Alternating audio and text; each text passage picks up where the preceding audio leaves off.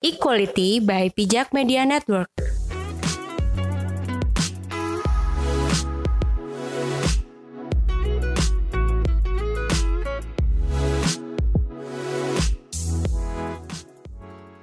Halo, balik lagi dengan podcast Equality. Hari ini Hai.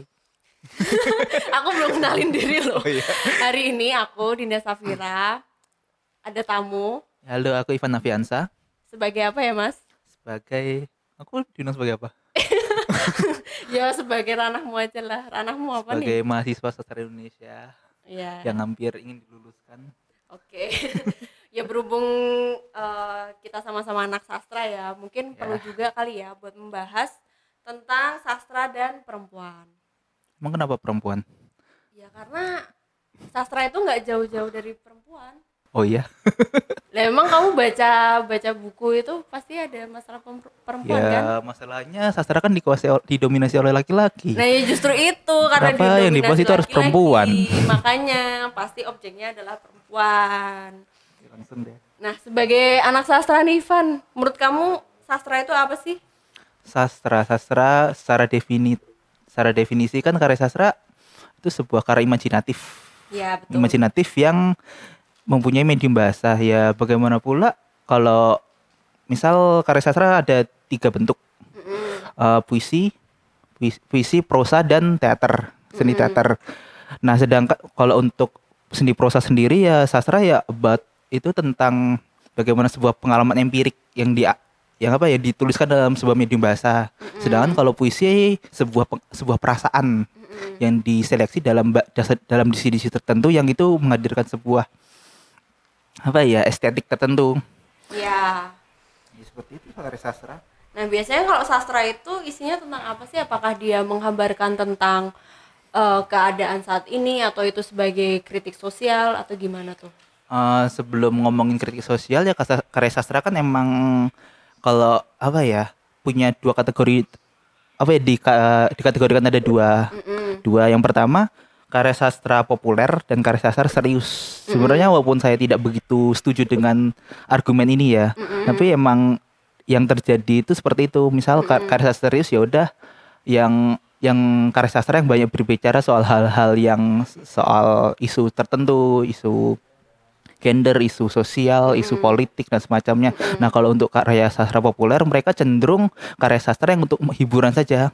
Mm-hmm, jadi emang di situ di situ mungkin bisa jadi mereka menyuarakan sesuatu tapi fungsinya itu em- emang hanya untuk hiburan. Misal kalau karya sastra populer yang dengan genre romance ya uh, karya sastra itu tersebut hadir buat misal romance romance an- antara hubungan laki-laki dan perempuan dan mm-mm. di situ pembacanya itu kebanyakan perempuan. Nah, gitu. Karya sastra yang seperti itu itu hanya untuk mengakomodasi pembaca perempuan untuk membayangkan bagaimana rasanya apa ya dicintai oleh seorang laki-laki dalam sebuah karya fiksi seperti itu. Itu untuk yang karya sastra populer. Eh, ya populer. Lalu yang untuk karya sastra serius emang kecenderungan di sini akan apa ya? Akan banyak akan banyak ragam yang dibahas ya. Mm-hmm. Ya tergantung karya siapa dulu. Mm-hmm. Misal ada karya contoh dulu enggak karyanya siapa gitu. Nanti kan dengan dengan apa ya? Dengan beberapa penulis dengan ideologi tertentu kan akan muncul ragam-ragam apa corak-corak tertentu, tertentu dalam sebuah karya sastra.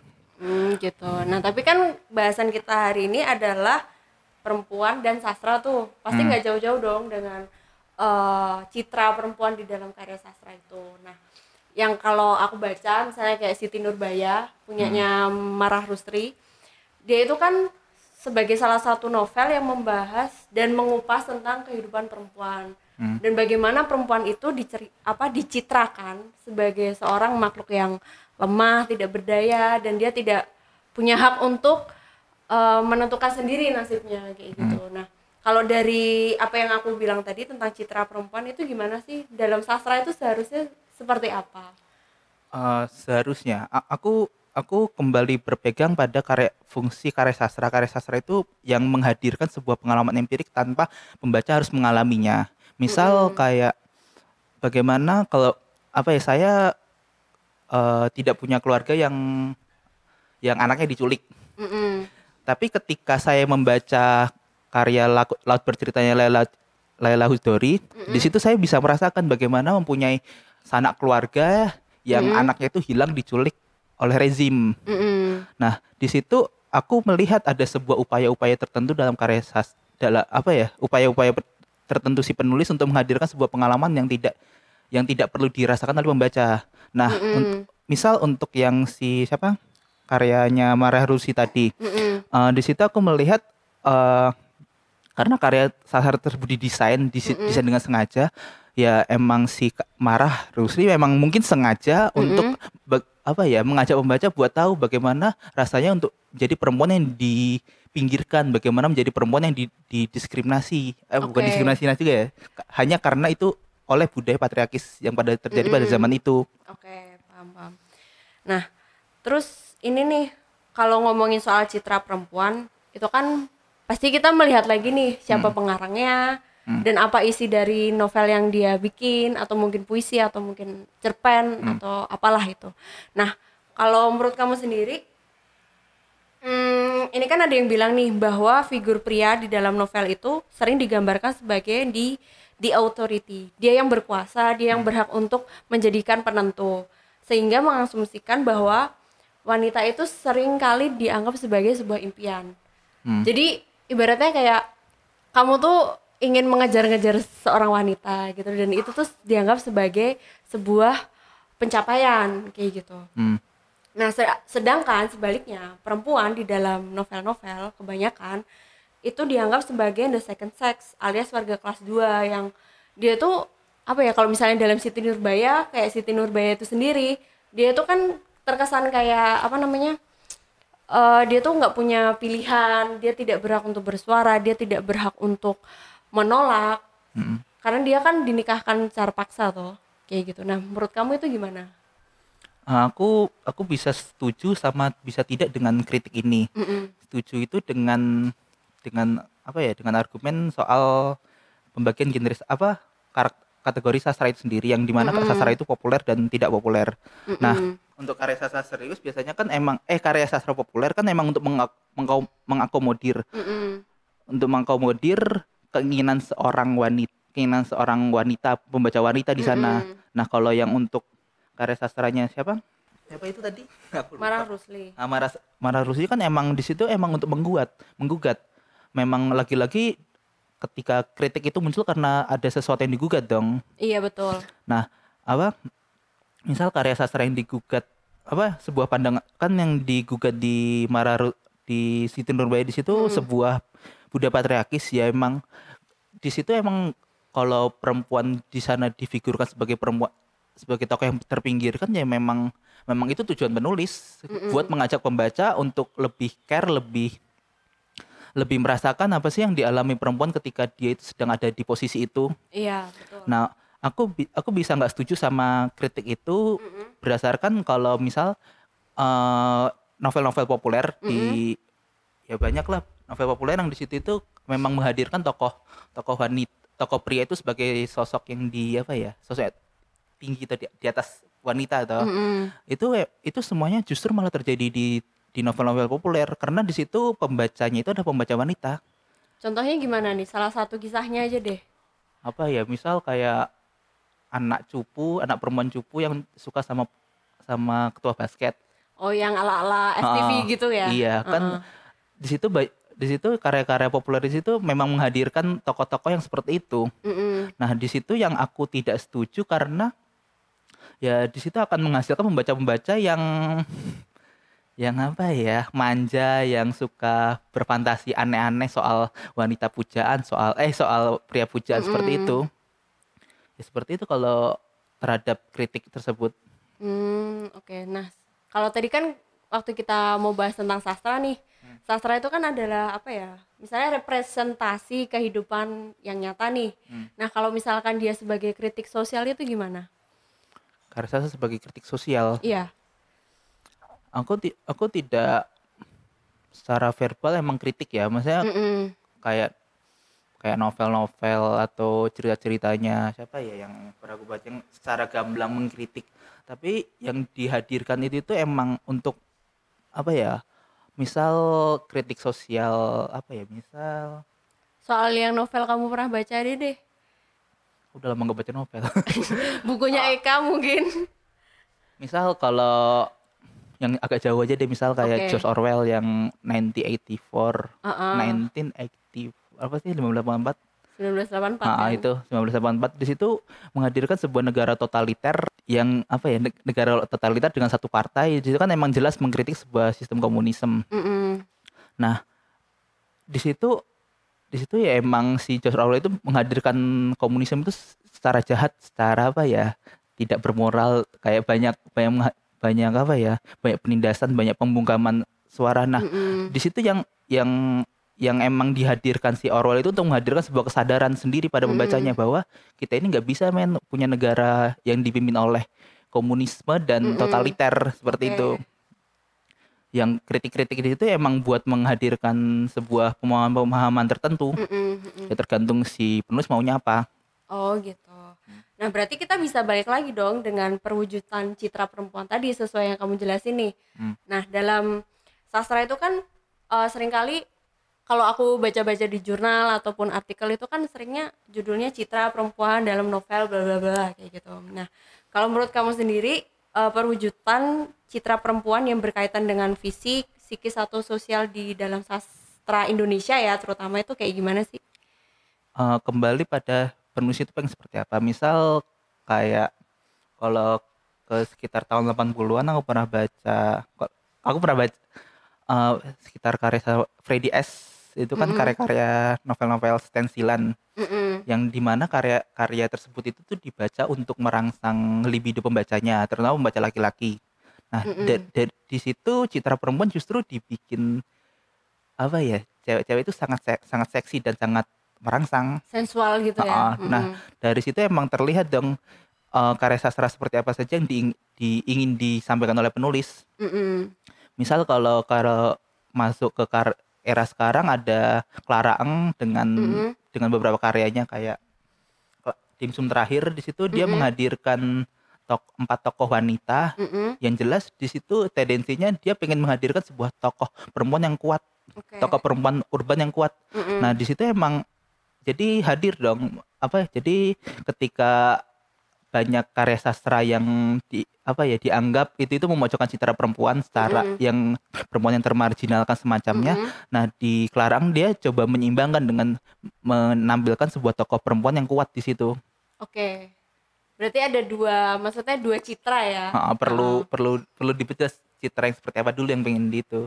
Enggak, maksudnya pengen ditampilkan. Pengen tahu aja sih mayoritas citra perempuan itu dicitrakan seperti apa di dalam sastra Indonesia terutama, karena ya beberapa kali aku baca itu memang kebanyakan tuh perempuan tuh diasosiasikan bahwa diasosiasikan bahwa dia itu e, makhluk yang lemah, tidak bisa bertahan bertahan hidup, tidak bisa menentukan keputusan sendiri kayak gitu. Tapi hmm. balik lagi ketika aku baca-baca karyanya Pram atau mungkin Ayu Utami, itu perempuan tuh benar-benar dicitrakan sebagai Uh, se- seorang yang kuat, yang dia tuh bisa memberontak, dan itu kan memang tidak selalu ada tuh di novel-novel kebanyakan yang kebany- misalnya tuh kayak apa coba apa ya kalau yang pernah aku baca sih si Siti Nurbaya itu yang kelihatan hmm. banget, karena oh. kebanyakan hmm. sekarang bacaanku yang uh, kelihatannya tuh perempuan itu yang memberontak gitu. Misalnya kalau di dalam Pram itu kan ada tuh gadis pantai, ya itu kan memang di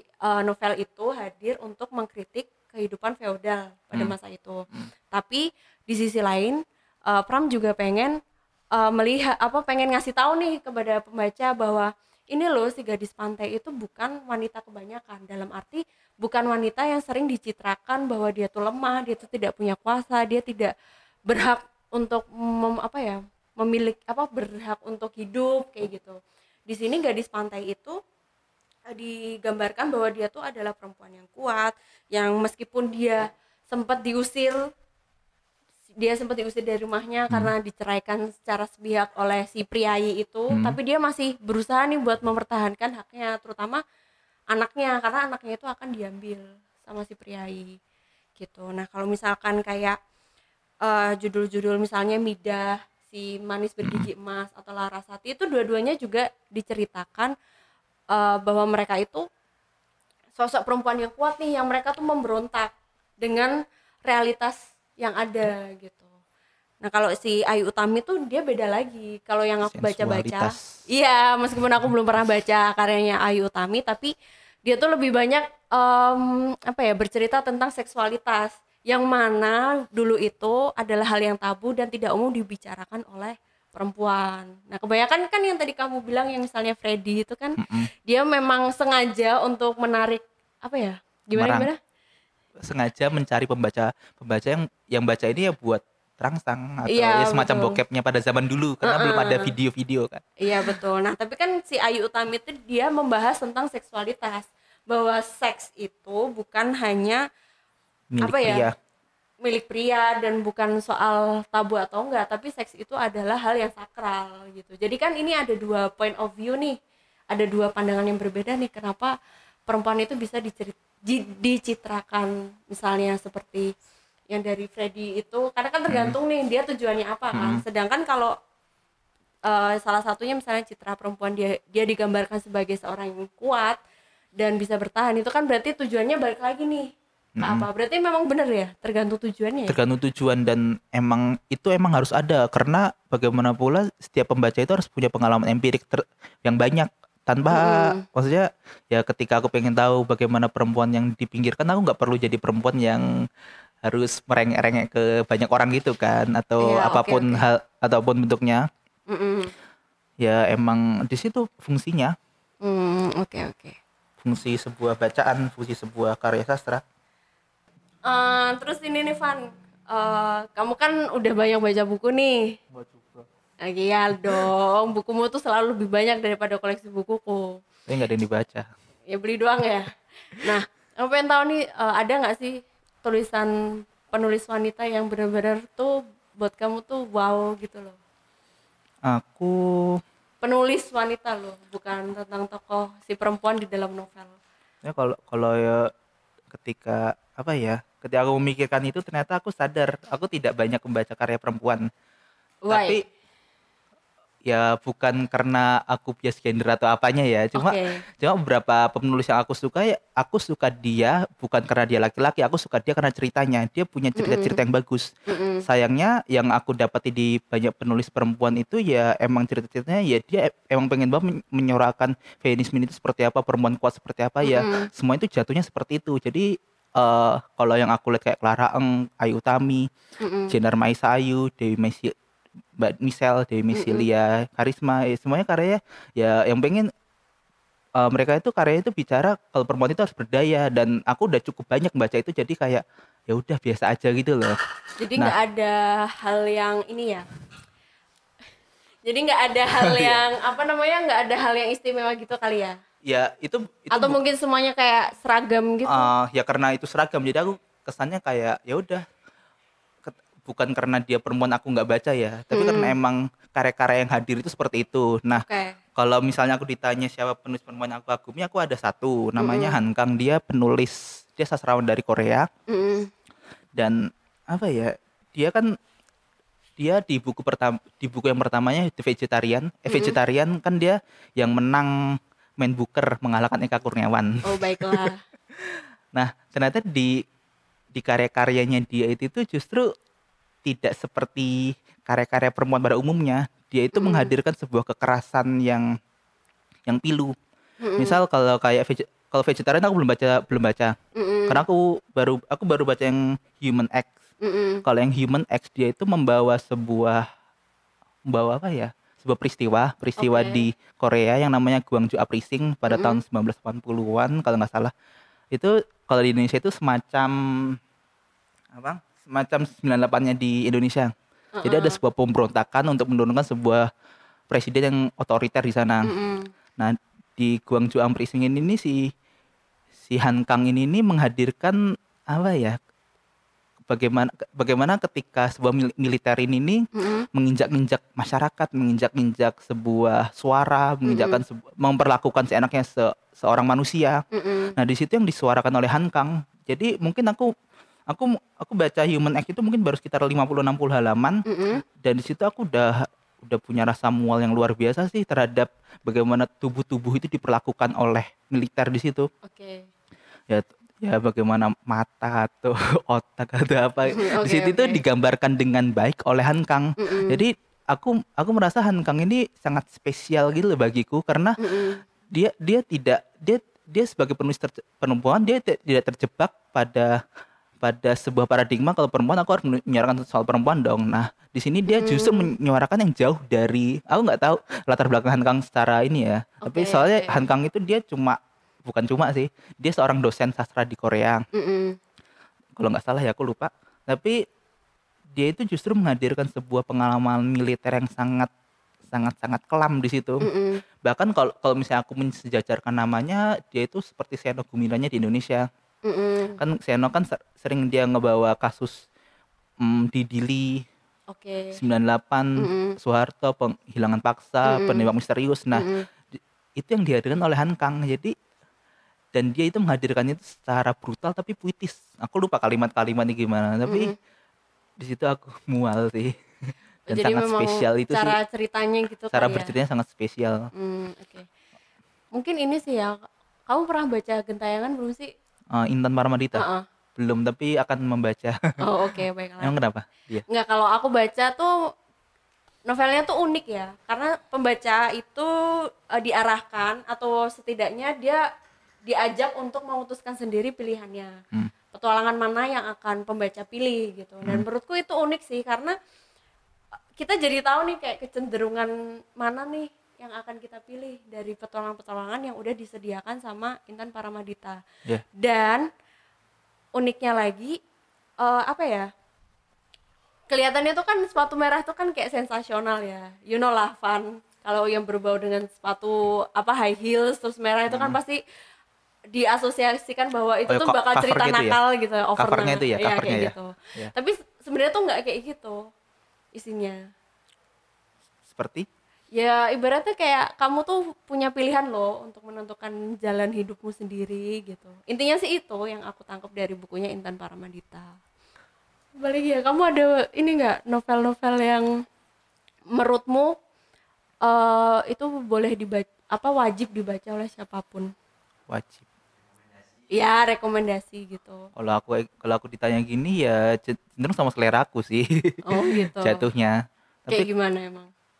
Kalau aku baca suka yang ku baca Dio Sabdarman Dio. Mm. Dia punya cerita-cerita yang yang mungkin sama pembaca Indonesia itu sangat asing tapi itu sangat sangat digemari. Kayak kamu, kamu ada cerita yang tidak bisa dipercaya, benar kan? Dia itu menggab, dia itu ya Allah dia itu menghadirkan sebuah sebuah pengalaman yang membaca yang itu kalau kalau aku baca justru mm-hmm. itu didapatkan kayak baca Haruki Murakami atau baca Etgar Keret dari Israel mm-hmm. yang yang justru pembaca Indonesia itu justru nggak ada yang belum ada yang bisa menyentuh ke arah sana. Bahkan mm-hmm. sastrawan-sastrawan senior itu kan dia baru paling dia umurnya berapa sih lima enam tahun di atasku gitu loh, jadi mm-hmm. nggak nggak tua-tua amat. Mm-hmm.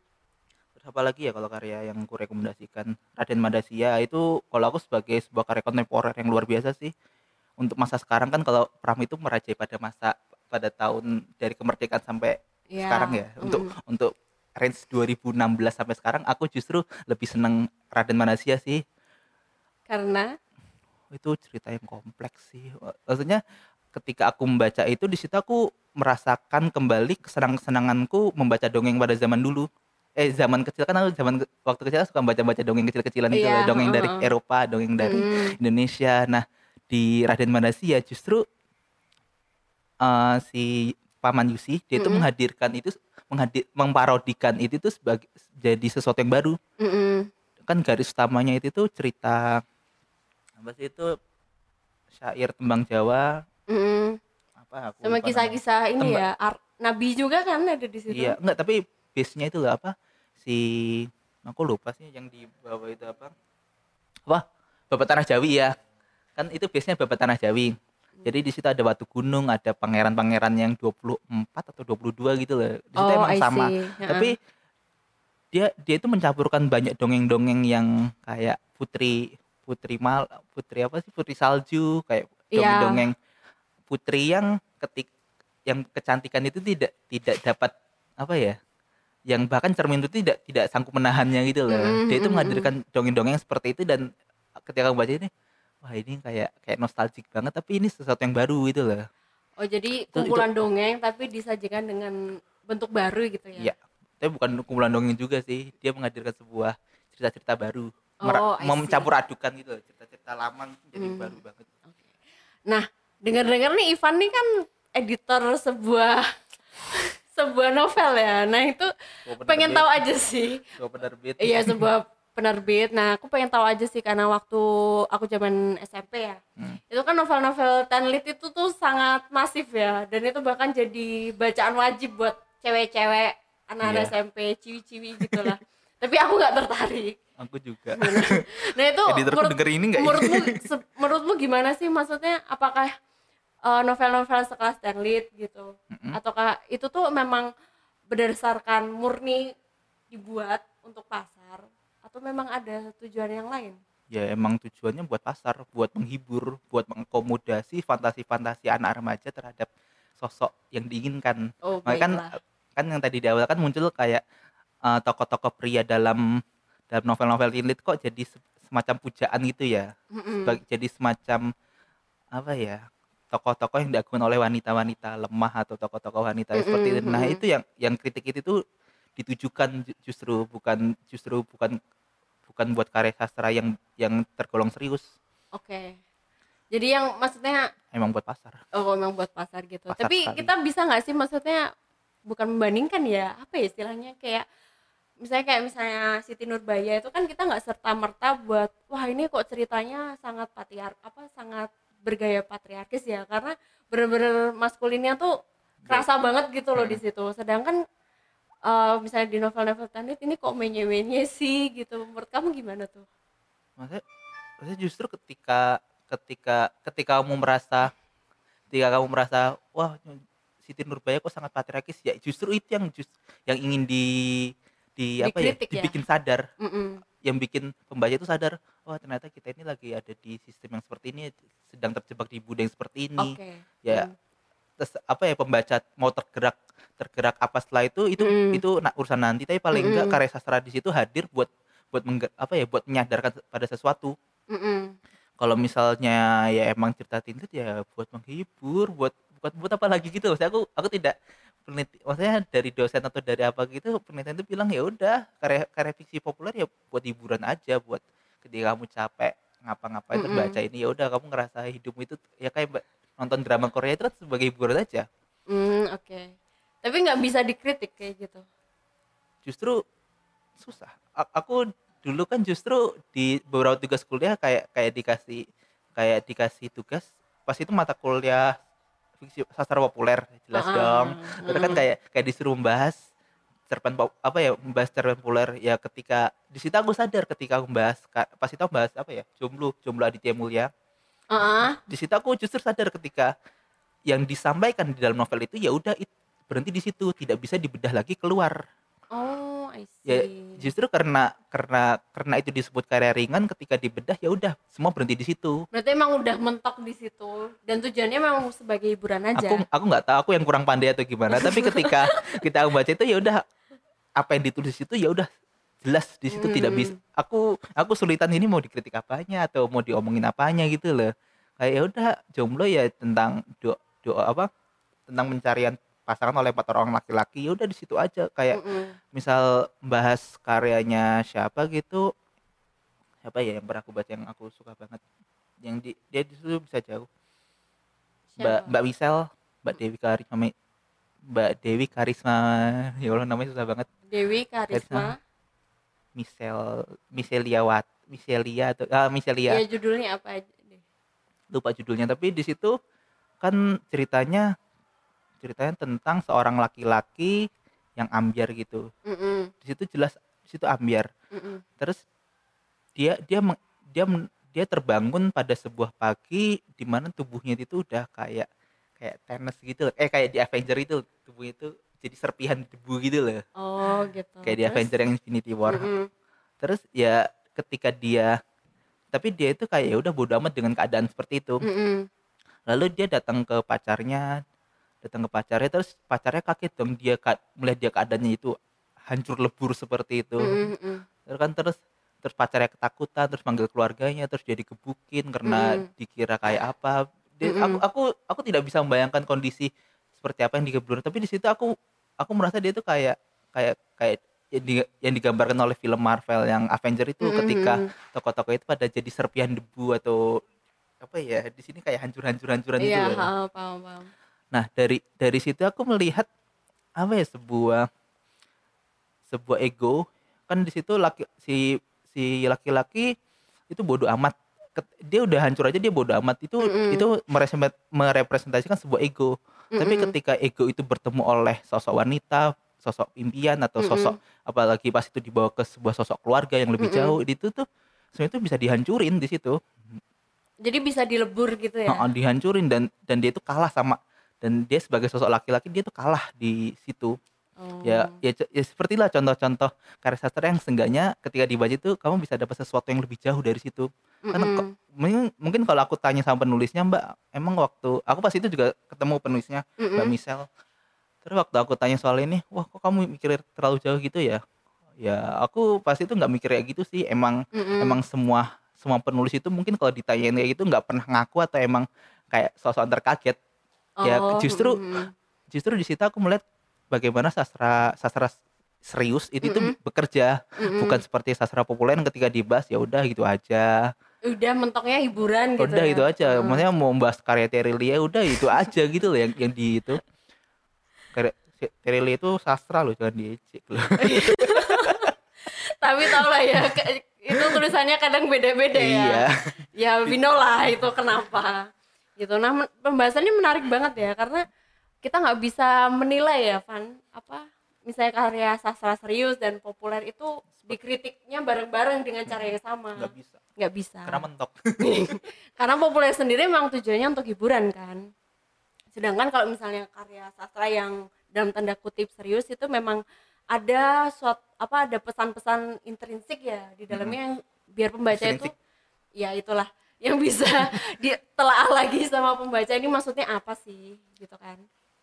Iya. Nah, justru yang di awal mm-hmm. di oh ya, sorry, sorry. Di awal tadi kan aku kayak bilang aku enggak setuju sama definisi sastra populer dan sastra serius. Mm, okay. Ya, itu karena terkesan kayak memojokkan kalau karya karya serius, karya populer itu yang bahasanya ringan. Justru aku dapat pemahaman ini ketika baca novelnya Dio yang Kamu Adalah Cerita Tidak Perlu Dipercaya. Mm-mm. Dia di dia di situ itu tidak tidak membawa sebuah puitika, narasi-narasi puitik yang biasanya ada di novel-novel Mm-mm. bagus itu loh, kayak kayak metaforis, kayak personifikasi itu dibawa. Nah, mm-mm. si Dio itu tuh justru kayak membawa bahasa-bahasa yang mungkin itu dibawa di novel-novel populer. Mm, okay. Tapi di tapi uh, dia menghadirkan sebuah cerita yang semua itu bisa dibedah. Dia mm-hmm. ngomongin ketuhanan di situ, maksudnya mm-hmm. sebagai bentuk cerita populer dia itu bisa ngomongin ketuhanan, ngomongin soal um, alam, mm-hmm. ngomongin binatang gorila semacamnya, ngomongin mat- dunia dengan matahari tiga. Mm-hmm. Makanya dia itu membawa itu itu seba- membawa itu dengan cerita dengan gaya-gaya cerita populer yang mm-hmm. yang mungkin cukup cukup kalau kita yang baca ini cerita apaan, tapi mm-hmm. ketika dibaca ini ini lebih jauh dari ini, mm-hmm. karena di situ aku t- emang tidak menyetujui sebuah do- dikotomi sastra populer dan sastra tidak serius, walaupun secara akademis itu diakui. Oh, memang ada definisinya secara ada, akademis. Ada, dan oh. aku itu males. Berarti ibaratnya tuh kayak kalau misalnya kita bahas tentang sastra serius atau populer itu mm-hmm. kesannya kayak mengkotak-kotakan ya. Mm-hmm. Mm, mengkotak-kotakan okay, sekali. Oke, nah ini pembahasannya malah jadi sastra ya, padahal yang mau saya tanyakan itu tentang perempuan, perempuan. Tapi menarik sih, karena memang dalam karya sastra itu ada beberapa sudut pandang atau opini-opini, terutama dari penulis ya, bagaimana dia menghadirkan sebuah objek, bagaimana dia menulis, menulis kan berarti sebagai subjek ya, hmm. kayak gitu. Ada lagi gak, Van, yang ingin kamu sampaikan perihal ya? Sastra? Gak usah baca, capek. Kalau misalnya misalnya sebagai pembaca pemula nih, yang dia tuh pengen nih, yang tadinya bacanya cuma komik misalnya, dia pengen baca buku yang sastrawi gitu lah, itu ah. ada yang kamu rekomendasikan nggak sebagai seorang pemula? Apa ya, aku meng, aku me, mengalami aku juga dulu dua ribu berapa ya, dua ribu tiga belas saat itu aku masih baca Raditya Dika, masih baca cerita receh-receh gitu lah, dan Dan terus dua ribu empat belas aku berkenal dengan Eka Kurniawan. Mm-hmm. Di situ aku di situ aku percaya mm-hmm. uh, sebuah pengalaman baca itu akan selalu berkembang. Mm, Oke. Okay. Misal ya ketika aku baca Raditya Dika, terus ketika aku baca Eka Kurniawan, terus habis itu baca lagi Firsa Besari gitu ya. Aku enggak gitu kok. Aku enggak baca itu, enggak baca itu. Terelia mungkin. Terus dua ribu lima belas itu ketemu Haruki Murakami, terus habis mm-hmm. itu dua ribu enam belas, dua ribu tujuh belas, dua ribu delapan belas sampai dua ribu sembilan belas itu ketemu macam-macam. Di situ aku mm-hmm. di situ aku percaya uh, pengalaman membaca itu akan selalu ada ketika ketika seorang pembaca itu akan terus mencari. Mm-hmm. Jadi ketika aku membaca Aku waktu waktu itu baca Radit, terus baca siapa lagi, terus habis itu mm-hmm. si penulis siapa ya aku lupa. Oh si penulis ini dia bilang bilang Eka, mm-hmm. terus aku penasaran dong Eka itu siapa. Terus aku yaudah pas November, aku masih ingat banget itu November dua ribu empat belas aku ke Gramedia, pas itu beli coret-coret di Thailand. Mm-hmm. Terus aku kayak terus kan di sebelah situ ada Seperti Dendam. Iya yeah, oke. Okay. Terus aku baca yang mana dulu ya? Pas itu beli yang murah dulu nih. Mm-hmm. Beli yang murah dulu, terus yang beli coret-coret telet. Terus mm-hmm. begitu aku satu hari itu baca, yaudah aku habis itu langsung baca lagi Eka, langsung beli lagi ke, ke Gramedia, langsung beli yang Seperti Dendam. Mm-hmm. Nah dari terus begitu aku mengenali Eka, coba coba bacain blog-blog dia, di blog mm-hmm. blog dia banyak banget nama penulis mm-hmm. macam-macam. Yaudah aku bertemu Haruki Murakami, ketemu mm-hmm. Haruki, ketemu Anton Chekhov, ketemu mm-hmm. macam-macam lah. Di situ emang Emang aku merasa setiap orang itu apa ya pengalaman membaca itu akan selalu berkembang mm-mm. selama dia akan terus membaca. Oh iya benar-benar. Benar sih Van, aku juga setuju. Karena dulu waktu S M A kamu percaya nggak aku baca bukunya siapa? Siapa? Hanum Salsabila Rais. Aku sorry. Juga baca. Setelah itu tuh bener-bener membangkitkan fantasi gitu loh. Ah, kayaknya enak ya ke Eropa jalan-jalan ya itu, gini. Ya itu sebuah fantasi yang diakomodasi oleh cerita-cerita populer kan. Iya bener. Terus lama-lama ketika kuliah mulai muncul ternyata perpustakaannya, bukunya seabrek gitu. Mulailah baca Pram. Aku baca Pram itu tahun dua ribu empat belas ketika mau masuk kuliah itu. Oh. Terus baca-baca Putri Wijaya yang isinya kebanyakan erotis, aneh-aneh, aneh-aneh gitu. Terus baca Ronggeng Dukuh Paruk, baca tentang apalah segala macam aku baca yang kelihatannya hmm. menarik. Gitu berarti emang benar ya bahwa pengalaman baca itu akan selalu berkembang. Iya benar-benar. Aku justru dulu waktu pertama kali baca Seperti Dendam aku itu kayak kayak terhenyak dong. Ini kok cerita aku seperti ini. Uh, yang aku pahami. Yang dulu aku baca itu ya kayak masih ringan-ringan, tiba-tiba dihadapkan sebuah teks yang erotis, sebuah sebuah naskah yang erotis mm-hmm. di situ. Itu dua ribu lima belas aku baca itu ya. Terus begitu aku masuk kuliah dua ribu lima belas dan macam-macamnya, terus aku baca lagi Seperti Dendam dan mm-hmm. di situ aku justru merasa yang dituliskan tuliskan Eka di situ ada sebuah alegori Orde Baru di situ. Mm-hmm. Misal di Eka itu menggambarkan Orde Baru apa ya, bagaimana rezim Orde Baru bergerak itu dalam dalam seonggok kemaluan laki-laki. Mm-mm. Nah, nah di situ kan ketika dua ribu lima belas itu aku membaca karya itu sebagai ah ini karya hai atau mm. sebagai karya sensilan biasa. Okay. Terus ketika dua ribu enam belas dua ribu dua belas aku membaca ulang, aku membaca anjir Eka kok bisa bisa mengalegorikan sebuah pemerintahan itu seperti ini ya. Mm-mm. Seperti titik yang impoten gitu loh di situ bahasanya. Oh, oke oke. Berarti memang ini ya ada pesan-pesan tersembunyi kan di balik iya, sebuah Eka karya. Sangat sangat aku baru sadar aku. Ya nggak apa-apa baca awal-awal lo nggak ngerti ini isinya kok erotis banget, ini isinya kok sensual ya. Padahal ada pesan tersendiri kan yang di, yang pengen disampaikan oleh si penulis. Oke, okay. Kayaknya itu dulu aja kali ya Van bahas-bahas iya, iya. sastra karena kayaknya bakalan panjang banget. Ya. Nanti kuliahnya berasa dua puluh empat S K S dong. Iya capek. Oke, uh, mungkin itu dulu ya teman-teman soal bahasan sastra dan juga perempuan. Uh, sebenarnya sih nggak perempuan juga sih tadi. Iya, kebanyakan soal sastra ya. Berarti nanti judulnya sastra dan perempuan. Karena sastranya diduluin berarti dia yang banyak kan. Boleh boleh. Oke, ya udah mungkin gitu aja yang ya. Bisa kita sampaikan. Jangan ya. Misal ya kalau bahasan ini terlalu berat kayak kuliah dua puluh empat S K S. Padahal berat kita loh. Cuma sharing aja ya Van soal Uh, mumpung kita juga sesama anak sastra ah. yang paham lah. Oh nggak paham. Setidaknya pernah diajarkan yeah. seperti itu. Jadi kita juga pengen sharing-sharing ke teman-teman. Oke, okay. Gitu aja. Bye-bye. Bye.